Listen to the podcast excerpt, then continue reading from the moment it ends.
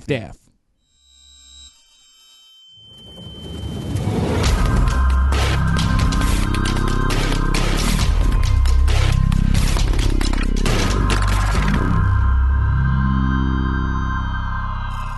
Eu sou Gisele Camargo, esse é o Anticast número 484. Eu imagino que muita gente está esperando que eu fale essa semana sobre CPI, sobre Ricardo Barros, sobre vacina que veio da Índia.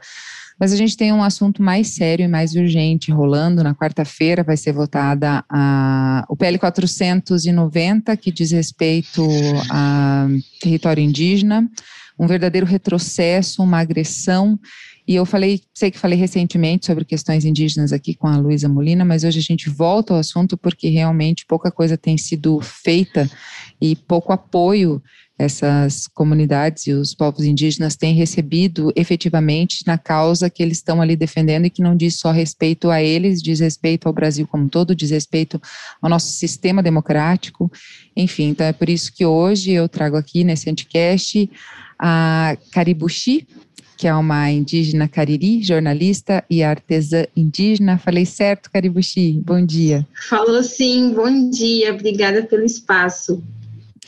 E quem participa também dessa conversa com a gente é Bruno Canela, que é uma liderança indígena e é assessor jurídico da comunidade, uma comunidade dos povos Canela. Obrigada, Bruno, pela presença. Eu sei que está tudo bastante corrido para vocês. Obrigado, eu que agradeço o espaço. Bruno, para a gente começar, então, a gente discutiu aqui quem ia começar falando e chegamos à conclusão que o Bruno pode explicar um pouco para a gente o que diz esse projeto de lei 490 e agora estudando um pouquinho eu descobri que ele é de 2007. Ou seja, tem é um, uhum. faz tempo que ele está aí rondando, mas aí a oportunidade, né? A gente viu realmente esse governo Bolsonaro, o Ricardo Salles que caiu na última semana, enfim, é realmente oportuno para quem quer aí essa, essa destruição das terras indígenas, né? É, a política anti-indígena no Congresso Nacional, ela está posta lá, né, através das bancadas que ali existem, a bancada ruralista, bancada da bala, né, a bancada que defende os venenos, os agrotóxicos, então existem todas as bancadas ali que se articulam com esses projetos, né, então por isso que eles são, eles estão lá engavetados esperando o momento certo e oportuno para aparecer, né, e nada melhor para eles né, no entendimento deles, de aparecer agora no governo Bolsonaro, que está alinhado com toda essa política de, de destruição dos povos indígenas e que diz que não vai demarcar nenhum centímetro de terra, né? Então, o PL 490 é de 2007, anterior ao PL 490, a gente já teve o que já foi uma das maiores ameaças aos povos indígenas, que foi a PEC 215, que tinha mais ou menos a mesma intenção, ou se não a mesma intenção do PL 490, que queria mudar a demarcação de terras indígenas, né? É, o, a PEC 215, que é uma cópia desse projeto que está aí, ela tentava mudar a demarcação das áreas, fazendo com que a demarcação de terras indígenas passasse pelos trâmites de uma lei. Então, veja, temos bancadas lá, ruralista, da bala, bancada evangélica, que quer de toda forma destruir os territórios indígenas e que jamais permitiriam que uma terra indígena é, fosse demarcada. Então, se uma terra indígena passasse a ter que passar pelas duas casas né, da Câmara e do Senado para depois ir para a ascensão presidencial, é mais uma forma dele impedir a gente de demarcar os nossos territórios, né? E também o arrendamento de terras, que também tinha no, na PEC 215 e que tem no PL 490, que é o arrendamento das áreas né, para o agronegócio, para o garimpo, o que na visão deles, e aí lá na como a gente assistiu naquela comissão, muito preconceito, muito racismo escancarado ali, né?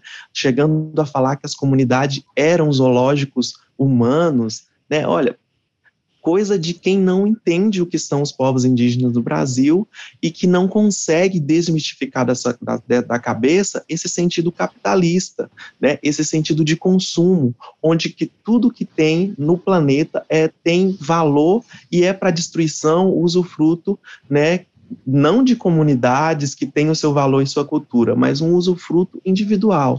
Então Bruno, a PL. Deixa eu só fazer um parênteses sobre essa fala que realmente me deixou muito, muito revoltada, assim, porque em 2021 esse tipo de fala, para mim, ela não é nenhum tipo de ignorância ou de falta de informação. É realmente algo utilizado para ofender mesmo, né? Para abalar a estrutura e para que haja uma discussão sobre esse termo que é menor e a gente acaba desviando um pouco do foco que é realmente é, é, a luta contra essa, essa, esse projeto de lei aí, enfim.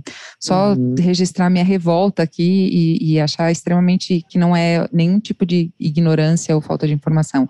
É com a intenção de ofender mesmo, né?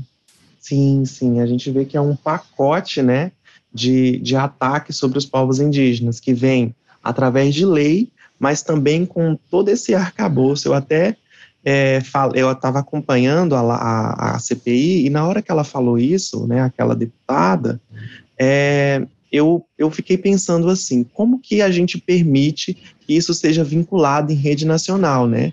eles criam as su, suas redes de ódio sobre os povos indígenas e deveria ter nessas sessões aquele apito, né, de, de censura, assim, não para censurar algo que, que, que é de liberdade, né, que é da liberdade de expressão e tudo, mas para censurar algo que diz respeito à nossa vida, né, a, a, a, como as pessoas vão ver os povos indígenas é isso. É, isso faz parte do projeto de lei. Eu acho que a gente não desvia o foco aqui quando a gente entra nesse assunto. É, e aí o projeto de lei vem com essa gravidade de, de, querer dividir os povos.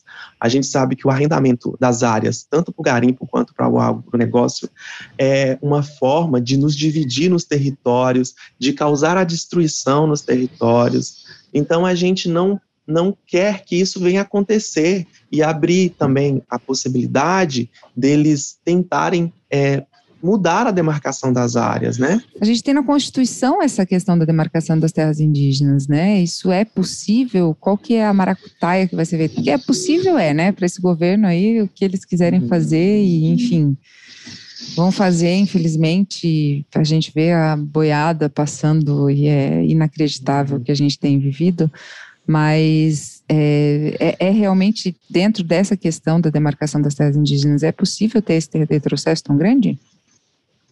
É, então, a Constituição nos assegura é, todos esses direitos que a gente está lutando lá, lá no Levante pela Terra. Né? É, nos artigos 231 e 232, ela nos dá esse direito de ter a consulta livre, prévia e informada sobre qualquer tipo de ação nos nossos territórios. E o projeto de lei traz possibilidades que partem tanto do Estado quanto de fazendeiros ou pessoas comuns de arrendar os territórios quando for oportuno ou, ou de interesse nacional, né, de minérios, de, e que, que isso venha trazer é, é, retorno financeiro, mas para os povos, para os povos indígenas do Brasil, isso não é de nosso interesse.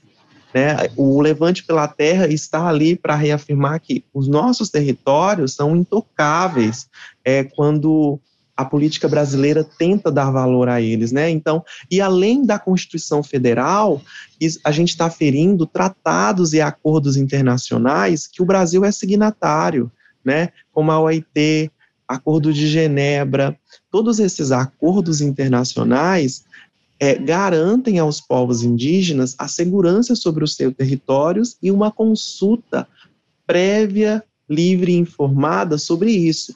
E nessa consulta livre, prévia e informada, nós estamos deixando claro, através do Levante pela Terra, que nós não queremos esse tipo de intervenção em nossos territórios.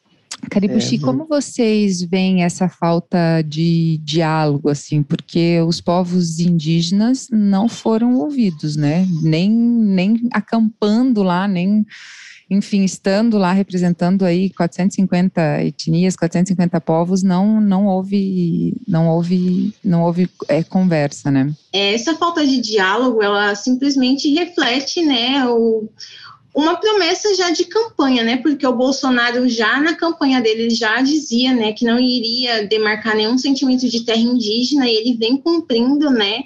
Então ele vem cumprindo o que ele prometeu ao seu eleitorado, né? Ele colocou é o Marcelo Xavier na presidência da FUNAI, né, que ele, o Marcelo Xavier é até envolvido com a missão Novas Tribos no Brasil, que é uma outra questão, né, muito grave do PL, que é essa abertura aos povos em isolamento voluntário nessas sociedades autônomas e que leva um sério risco de genocídio essas comunidades, porque muitas essas comunidades não possuem imunidade a muitas doenças, né, tipo gripe, varíola, covid também. Então, essa falta de diálogo é, é, simplesmente algo que já era esperado, né? Por nós, a gente sabia que ia ter muita luta, a gente sabia que não ia ser fácil, mas a gente está aí desde o dia 7 desse mês, se eu não me engano, no Levante pela Terra, né? Eu não pude estar presente por motivos, né, financeiros, logísticos, mas os parentes estão lá nos representando. Inclusive, é muito comum que as pessoas cheguem nas nossas redes sociais, né, que eu como comunicador estou sempre né, colocando o que está acontecendo né, com os povos indígenas pelo país e sempre vem nas, minha, nas minhas redes sociais falar que o índio precisa ter liberdade. Nós temos liberdade, né? é necessário tirar esse pensamento de tutela do, dos povos indígenas. Nós somos livres, temos nossa liberdade de pensamento, a nossa liberdade de, de cultuar as nossas culturas ancestrais. Então, por conta dessa liberdade que nós temos, nós estamos em Brasília contra o PL 490 e contra o marco temporal. Eu falei que são mais de são 450 lideranças indígenas representando aí pelo menos 20, pelo menos 25 povos, né, 25 etnias. E como está essa relação com a FUNAI, que não quis receber o presidente da FUNAI, né, como o Bruno citou, não, não quis receber aí essas lideranças, enfim, acabou agindo com truculência, com violência, mas ao mesmo tempo recebe algumas poucas representações indígenas que são a favor, enfim, são alinhadas aí com os pensamentos do governo, e recebe também é, garimpeiros. Como está essa relação com a FUNAI? É de agora, do governo Bolsonaro, a gente sabe que houve realmente um desmonte em várias instituições, em vários organismos que trabalhavam aí alinhados com as as políticas indígenas, é, com as questões indígenas, mas ele, ela é de agora, esse desmanche da FUNAI, ou ele já vem sendo, ela já vem sendo desestruturada aí nos, nos últimos governos? Não, então, essa relação com a FUNAI, né, como eu falei, eu, é, totalmente é, visando os interesses do governo, né, não só pela questão de exploração de terras, como também a questão da, da catequização, né, do avanço de grupos missionários pela Amazônia, sobretudo. É, as coordenações regionais da FUNAI estão praticamente tomadas por militares, né? Então, assim, nem, nenhum cargo, assim, pessoas que não têm nenhum histórico de de atuação com os direitos indígenas, com os povos indígenas, é, nem com antropologia, é, é uma, é uma, é, são relações extremamente voltadas ao interesse do capital, né, dos ruralistas, da bancada da bala, da bancada evangélica. Então, inclusive essa é, esse ocorrido na porta da FUNAI, ele, ele iria, né, a princípio, receber lideranças mulheres, né, eu só não tenho certeza quantas, serão cinco ou será sete, mas, e que agiram com truculência porque eles não, eles não vão querer ceder os territórios, né, eles querem é, seduzir, né, as pessoas a, a acharem que, que eles vão ter algum tipo de progresso né, com a exploração de suas terras, mas nós sabemos que, que a exploração do território ele não vai afetar sua vida em comunidade, né? É importante a gente, a gente ressaltar isso, porque ela, além de afetar a vida na comunidade, poluindo os rios, é, destruindo as nossas matas, ela também vai acabar levando crises hídricas à população geral, à população não indígena, levando problemas climáticos, é, aquecimento do planeta, e também até mesmo novas pandemias. A gente não, não saiu nem da pandemia da Covid, mas assim, se continuar essa questão do desmatamento, é, vai acabar surgindo novas pandemias. Então, assim, diálogo com a FUNAI neste governo nunca existiu. É, eu gostaria de complementar também, né, essa questão do, da FUNAI, porque a FUNAI, né, todo o histórico dela, desde a CPI e etc., ela teve aí um tempo em que não foi ocupada por militares, depois ela voltou, ela né, teve um lapso de tempo e agora, com esse governo, foi de novo ocupada por um militar, que é delegado é, da Polícia Federal de Barra do Garças e tem um histórico né, de perseguição, que inclusive isso é público, né, podem pesquisar Marcelo Xavier, Mato Grosso, que vocês vão ver que há um histórico de perseguição sobre os povos indígenas, né, que tem o currículo necessário e que agrada o Bolsonaro. E a minha comunidade está aqui no Mato Grosso, né, é, e aí o Marcelo Xavier ele vem com essa né, de receber só lideranças. E é importante a sociedade brasileira entender e eu acho que isso é tocar na nossa ferida também que existem é, indígenas e aí eles copitam poucos indígenas que têm essa linha de pensamento, sobretudo aí se você for perceber são indígenas do Parecis né, ali daquela região de Cuiabá, que é uma região extremamente dada ao agronegócio e que se você visitar essas comunidades, e aí eu, eu queria um dia é, desafiar aquele deputado Kim, Kim Kataguiri, né, que falou tantas besteiras sobre os povos indígenas, aí numa comunidade indígena, porque eu acho que ele nunca foi numa comunidade. E aí eles copitam esses indígenas ali ligados ao Pareci. Se você for naqueles territórios, muito desses indígenas estão em cima de, de é, colhetedeiras. Muitos desses indígenas estão em trabalhos subalternos lá, mas isso o Marcelo Xavier não expõe no gabinete dele. Né? Então, é importante eles eles, é, as pessoas entenderem essa inversão que eles tentam fazer dos nossos territórios, né, com, é, cooptando essa, esses poucos parentes que aderem a esse modelo e que muitas vezes estão lá colhendo, ao invés de, como eles prometem, serem os beneficiados, né, e os territórios deles, um dia, infelizmente, não vão, não vão mais conseguir sustentar, porque esse modelo ele é destrutivo, ele tem fim. Sim, é o que eu sempre falo aqui, é que a luta dos povos indígenas ela é uma luta pelo Brasil, né? Assim, é, parece uma luta muito restrita, mas não, é como a Caribuchi falou sobre a questão hídrica, né? Tipo, a gente vê aí, é, bom, são recursos que precisam ser cuidados, né? E tem dados, tem estudos que mostram que os povos indígenas são os grandes guardadores da biodiversidade, né? Então, Realmente é uma luta que precisa ser pensada por toda a população, assim. Agora a gente vê uma pressa em se votar essa PL, um, um, um desrespeito para além da, da, votação, assim, a forma como ele é apresentado, a forma como ele é tratado, a pressa ou não. A, a, a Joênia estava fazendo uma fala, foi cortada a fala dela. A gente vê todo uma, um desrespeito é, simbólico também. É, por que essa pressa, sendo que que a gente tem tantos outros assuntos hoje, né, no meio de uma pandemia, tantos outros assuntos que deveriam preocupar aí a, a, a os nossos congressistas, mas enfim, porque vocês conseguem imaginar a, a determinada motivo para essa pressa? É realmente só passar essa, esse desmonte aí e agradar essa galera do agronegócio? Acho que essa pressa, né, para é, servir os interesses do capital. Inclusive, o parente Bruno mencionou os parecis aí do Mato Grosso, e ontem à noite eu acabei assistindo aquele, aquele documentário, né, é, que lançou daquele Brasil Paralelo. E eu fui ver o que, que eles estavam falando dos povos indígenas, e eu senti, assim, assistindo aquele documentário, que foi um documentário basicamente é, para atacar quem está se posicionando contra o PL, contra o marco temporal.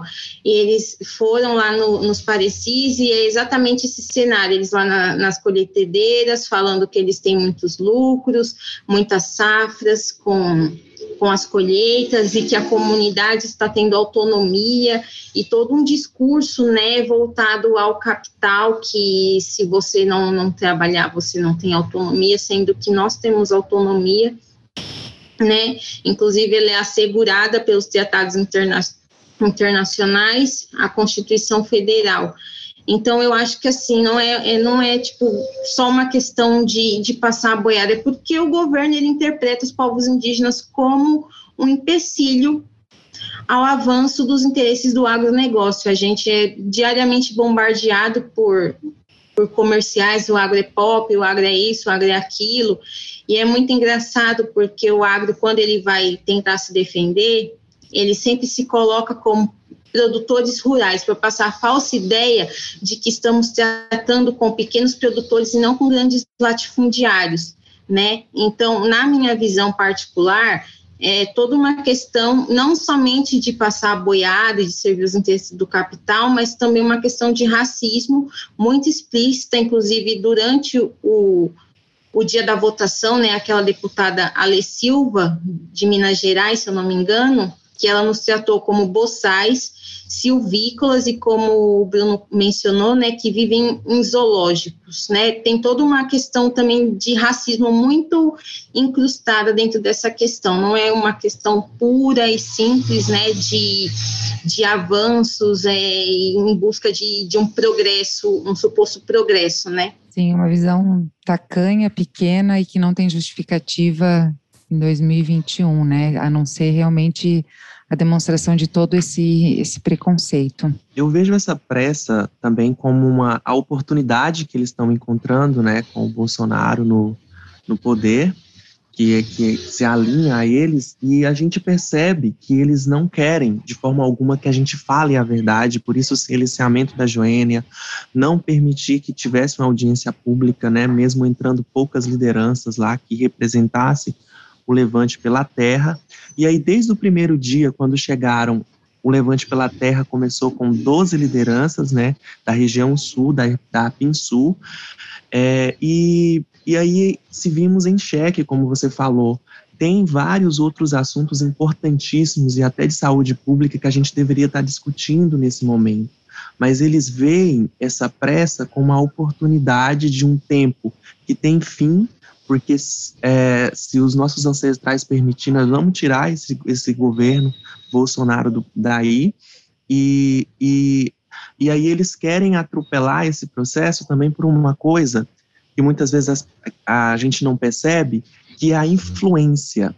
Eles sabem que esse projeto é inconstitucional, eles sabem que cada letra desse projeto é inconstitucional, mas a influência que isso causa em nossos territórios, com esses com, com, com essas é, essas votações, que o, que o projeto está avançando, isso cria na cabeça do garimpeiro ilegal, isso cria na cabeça do ruralista uma, um, uma, um sentido de, de segurança, né? E o Bolsonaro tem feito isso dentro da FUNAI quando ele influencia é, as regionais a terem pessoas ligadas e que vão ali dificultar as demarcações, as retomadas. Então, eu vejo esse adiamento como uma oportunidade que eles estão vendo e eles sabendo que é inconstitucional o PL 490, eles querem influenciar cada vez mais o avanço, mesmo que de forma ilegal, em nossos territórios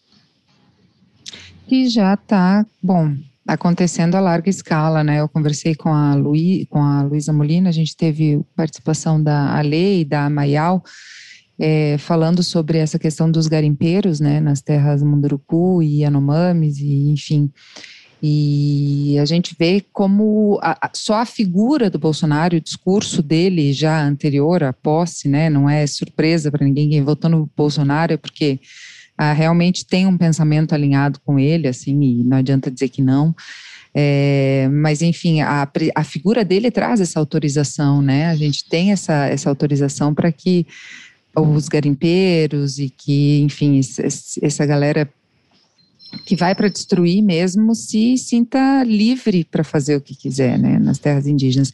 Mas é bom a gente falar que a gente não tem um ataque só para as comunidades que estão lá perto da Amazônia, que estão lá. A gente teve, por exemplo, um incêndio numa oca no Rio de Janeiro, né, no Parque Lage.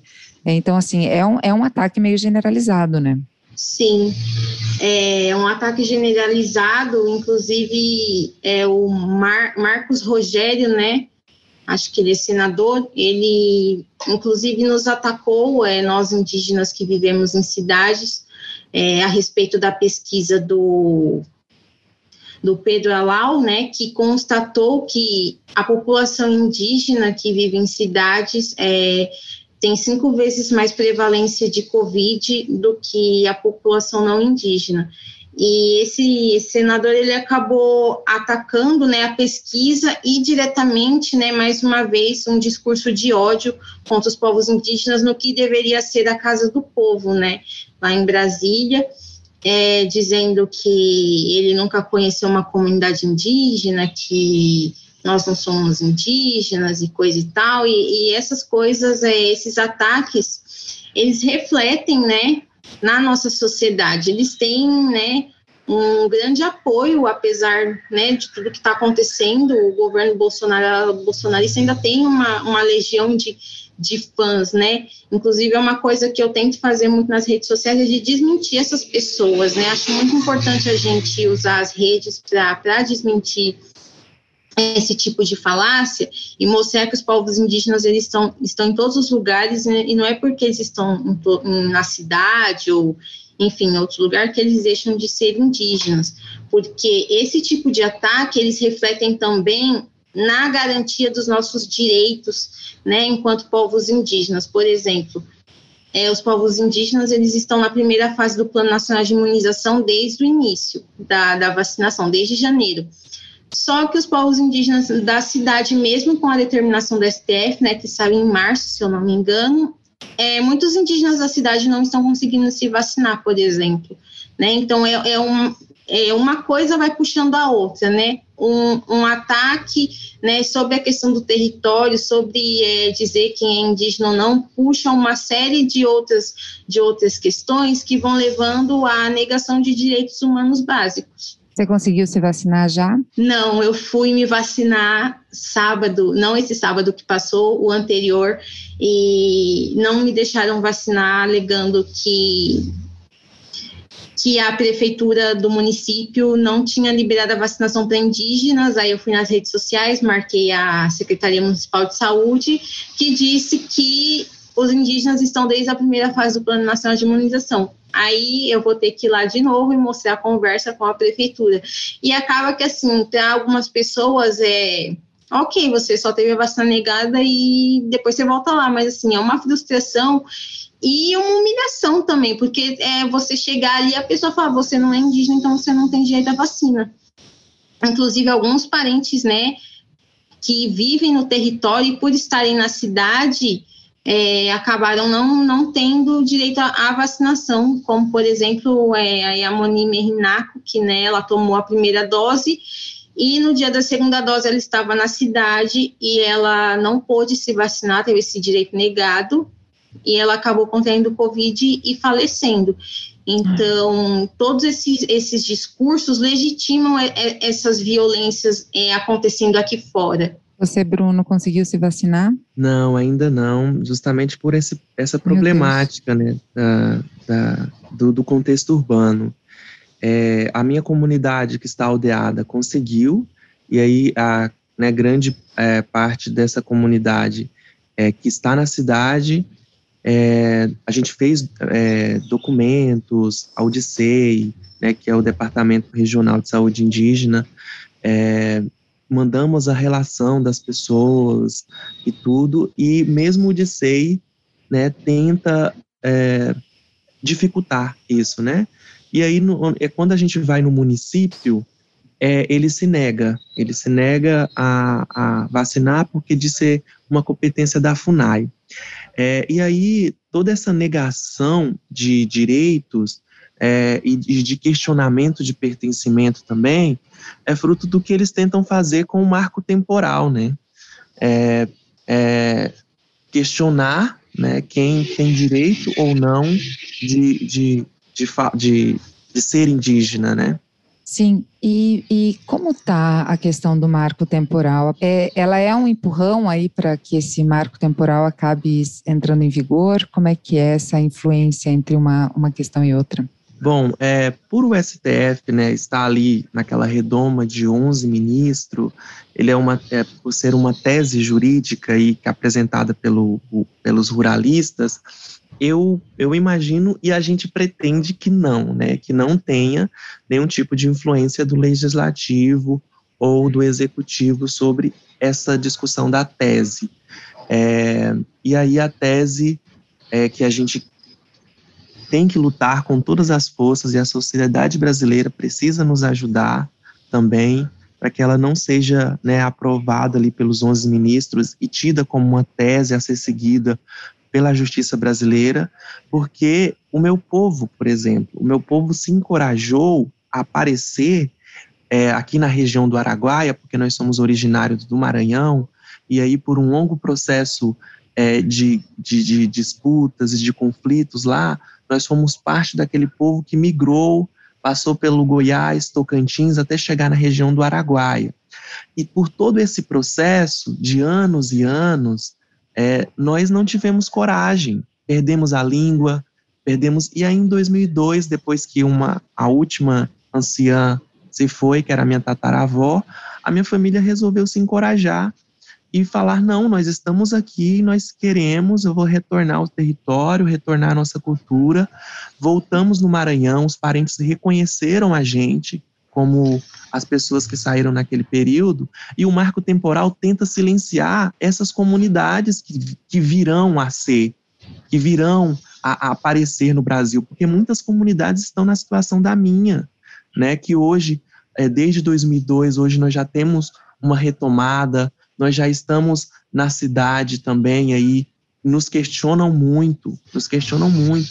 E o marco temporal vem chancelar isso, né? Falar, não, se você não tiver um processo judicial em 88, ou discutido anterior a 88, você não pode falar nada. Então, o marco temporal é um, mais uma mordaça aos povos indígenas, das terras que estão para ser demarcadas e das que virão a ser, entendeu? Então, é, eu pretendo que não tenha influência de nenhum dos outros poderes essa decisão do marco temporal e que os 11 ministros entendam que não há lapso de tempo que, que define a vida dos povos indígenas do Brasil, né? E é válido também, né, falar que o PL 490, ele também tem um tópico que fala que é, é que pode ser né, revista a demarcação de territórios onde os povos estejam perdendo a sua cultura, né? Sendo que os povos indígenas, eles a, a gente não perde a nossa cultura, né? A gente está na cidade, a gente está com a nossa cultura, a gente está no território, a gente está na nossa cultura, independente se o território é demarcado ou não, né? Então, assim, é mais uma, uma mordaça, né, que querem colocar nesses povos que estão, né, que sofreram perseguições, processos colonizatórios, né, que foram expulsos de seus territórios e saíram migrando por aí, agora estão se juntando para formar suas comunidades nos locais que estão atualmente, né. Isso também é uma violência muito grande contra os povos indígenas, que não deve, né, ser tolerada. Tem uma outra questão que é até o que algo que eu vi, eu fiquei muito pensando que foi lá durante o Levante da Terra que alguns policiais pediam para que os indígenas que estavam lá cantando é, cantassem mais baixo. Eu achei isso bastante agressivo, assim. É, tem é, essa agressão de fé mesmo, né? Porque a terra é considerada algo sagrado para os indígenas, né? É uma relação completamente diferente da que nós, né, temos de, dessa coisa de, de, de consumo só e de de, de, uso, de, de exploração mesmo, né? Tem essa violência espiritual, religiosa, né? Sim, tem sim. É, é, as pessoas, elas tendem a, a, atacar toda a, não só o corpo do indígena enquanto indivíduo, né, o físico, eles atacam a cultura, a memória, né, os nossos ritos ancestrais, é, dizem que são coisas ultrapassadas, coisas arcaicas, né, é um, é um ataque que, que não para somente ali no indivíduo, ele atravessa diversas coisas não materiais, né. Bruno, você acredita que o Estado brasileiro deve uma reparação aos indígenas? Eu, sim, isso é, é muito claro que ele deve uma reparação, né? Mas não, não é. Aí, quando a gente vai falar de reparação, as pessoas muitas vezes tendem a acreditar que essa reparação viria de forma material, né? Quando na verdade essa reparação para nós é parte, né, do nosso bem viver, né? É, do nosso do nosso da nossa cosmovisão e cosmologias de vida. Então, que o Estado brasileiro entenda que a garantia dos nossos territórios garantirá a reparação em que, em algum momento, a sociedade brasileira permitiu que a gente, que, que fôssemos, né, assim, é, nesse sentido de tutela e tudo mais. E então a reparação que a sociedade brasileira nos daria nesse momento é a paz em nossos territórios e o entendimento, né, multicultural na, nas mais várias áreas de saúde, de educação, né, para que a gente continue com a nossa ancestralidade, nossas línguas, os nossos modos de vida, né? Então, essa reparação seria é, política, porque escolhemos, é, e aí os povos indígenas dão um show, né, quando eles tentam nos dizer que nós não somos é, civilizados, e no, eu acho que os povos indígenas é, são mais civilizados, porque eu acho que nossos processos, quando a gente começa né, ali na a luta né, por território e tudo mais, nós entendemos de Constituição, nós entendemos que o Estado brasileiro precisa respeitar a Constituição. E as pessoas que falam de Constituição muitas vezes não entendem a Constituição, né? E os povos indígenas dão um show de civilidade quando a gente vai na porta da casa do povo dizer para que não que não atentem sobre os nossos direitos, porque eles estão numa lei, eles estão num acordo nacional. Né? Então, é, essa reparação seria essa. Vocês acham que a PL vai passar? É incerto, eu acho que precisa de muita luta para que isso não aconteça, mas assim, o, é, o, um, o STF, se realmente ele respeita a Constituição, ele não pode deixar isso acontecer. As, as, as organizações políticas dentro do Congresso Nacional é um risco, porque tem muito dinheiro ali dentro, muita coisa errada, muita influência de empresas e até de organizações internacionais, se bem investigadas, que, que poderia sim aprovar um, uma lei como essa. Mas tendo o STF como, como guardião da Constituição, ele deveria barrar isso de antemão, sabe? E aí tem todo esse conflito de poderes, né, que, que precisa ser respeitado, mas é, observando o que está acontecendo nas comunidades, eu, eu acho que sim, estão atentando à Constituição e o STF já poderia se posicionar sobre. Mas o STF poderia, por exemplo, obrigar o executivo que já disse que não quer remarcar, fazer nenhuma remarcação, decidindo aí pela questão do, do, do marco temporal, é, o STF poderia vir a obrigar o executivo a fazer essa demarcação de terra? Bom, é, existe no STF várias ações da PIB, né? É, várias uhum. ações da APIB que, que pedem lá o respeito à Constituição. Uma DPF seria um, um, uma peça válida para que o STF considerasse que estão atentando sobre nossos direitos. Então, eu acho que ele tem, sim, toda a, a liberdade de, de, até pela influência que ele tem nacional, né, de é, não deixar isso acontecer. Sim. Bom, e queria ouvir da Caribuchi se você acha, se vocês veem, né, a, a chance de um novo genocídio indígena, disso se repetir mais uma vez. É, eu acho que o, o, genocídio indígena ele não acabou de fato, né? Ele se iniciou ali, né? Aqui no território que hoje conhecemos como Brasil, né? Desde 1500, muitos muitos parentes, né? Muitos guerreiros tombaram em luta e esse genocídio ele foi continuando. A questão é que assim as pessoas não veem, né? É, de forma geral, a mídia não, não divulga da maneira como deveria divulgar, né? Muitos povos aí em risco, principalmente os nossos parentes em isolamento voluntário, é, muitas comunidades aí na pandemia, né?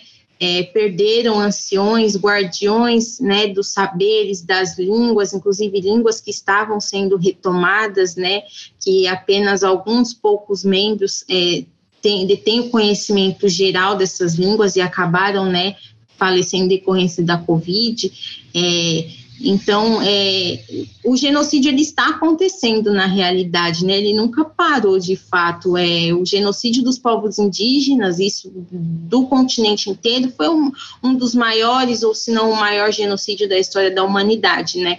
Então, e agora, com a Covid, com a negligência do governo Bolsonaro, né, essas coisas estão se agravando mais, porque no ano passado, a, a Damares, né, ela solicitou veto de leitos de UTI, água potável, é, distribuição de itens de higiene para comunidades indígenas, né. Então, é uma coisa que ela está acontecendo agora, aconteceu ontem, aconteceu décadas atrás, está acontecendo porque não só essa questão da Covid, mas a invasão dos territórios, elas acontecem há muitos anos, né? A invasão do território Yanomami não acontece desde esse ano, né? Ela acontece há muitos anos. Há muitos anos as lideranças Yanomami estão denunciando, né, a invasão dos seus territórios. É, os Munduruku também há, há muitos anos, né? A questão de, de Belo Monte também, que vem desde governos passados e que levou, né, problemas às comunidades que o cercam. Então, é, o genocídio ele nunca parou, ele apenas não, não está sendo divulgado né, da maneira que, que deveria. A gente está caminhando aí para o fim. É, Bruno, o que você deseja que realmente aconteça assim, em termos jurídicos e para que os povos indígenas tenham a paz de viver tranquilamente sem estar tá, tá sempre lutando é, enfim, é uma luta que eu reforço que não é só sobre o direito de ocupar as terras que são suas, é, um, é, é, é uma luta pelo, pelo bem-estar da nação, né? Como, enfim, um exemplo para mim é a crise hídrica, né? O que a gente tem visto, assim, eu moro em Curitiba e há mais de um ano eu tenho rodízio de água, né? Então, uhum. e enfim, essa é e tá tudo bem, assim, eu sei que tem lugares em que, que tem vivido já essa, essa realidade de maneira mais acirrada, assim, e isso é consequência direta do desmatamento, enfim.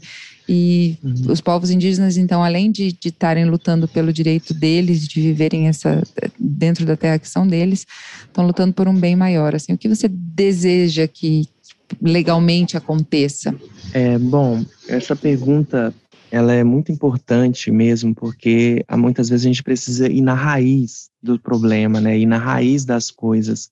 Juridicamente, politicamente, a gente espera que o Estado brasileiro respeite os direitos indígenas, né? Mas como sentido de vida também, eu acho que a sociedade brasileira é, tem muito a aprender com os povos indígenas e que nós temos uma alternativa, isso é importante a sociedade brasileira passar a entender, e o que está, está se iniciando o movimento no Brasil, que é o movimento Bem Viver, né, e já em vários estados, inclusive eu faço parte desse movimento, é, que faz com que as pessoas entendam que esse bem é, é um modelo, é, nós escolhemos errado, nós escolhemos errados o modelo de vida, né? Esse modelo capitalista, destrutivo.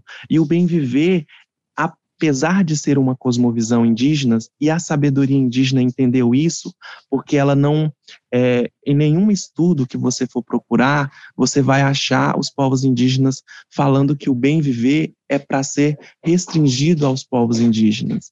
O bem viver é uma alternativa de vida que está na Constituição do Equador, por exemplo, que está se espalhando e, e, que, e que a gente pretende que ele se espalhe pelo sul global, que é um modelo em que a sociedade no campo, cidade, floresta, entendam que é, a gente não pode aceitar modelos que não entendam é, o metabolismo da mãe terra, né? Um metabolismo dos ecossistemas. Todos os nossos meios de consumo, de alimentação, de, de vivência, de, de sobrevivência na cidade, eles precisam passar por esse crivo que infelizmente a sociedade brasileira não aderiu e que a gente precisa fazer com que adira, porque aí a gente ataca a raiz do problema e faz com que a sociedade entenda que qualquer movimentação que a gente fizer, seja política ou ou jurídica, tem que ter esse cuidado, né? Porque aí não seria só os povos indígenas tentando salvar, né? Aí o, o, o as águas, é, seria toda a sociedade brasileira, né?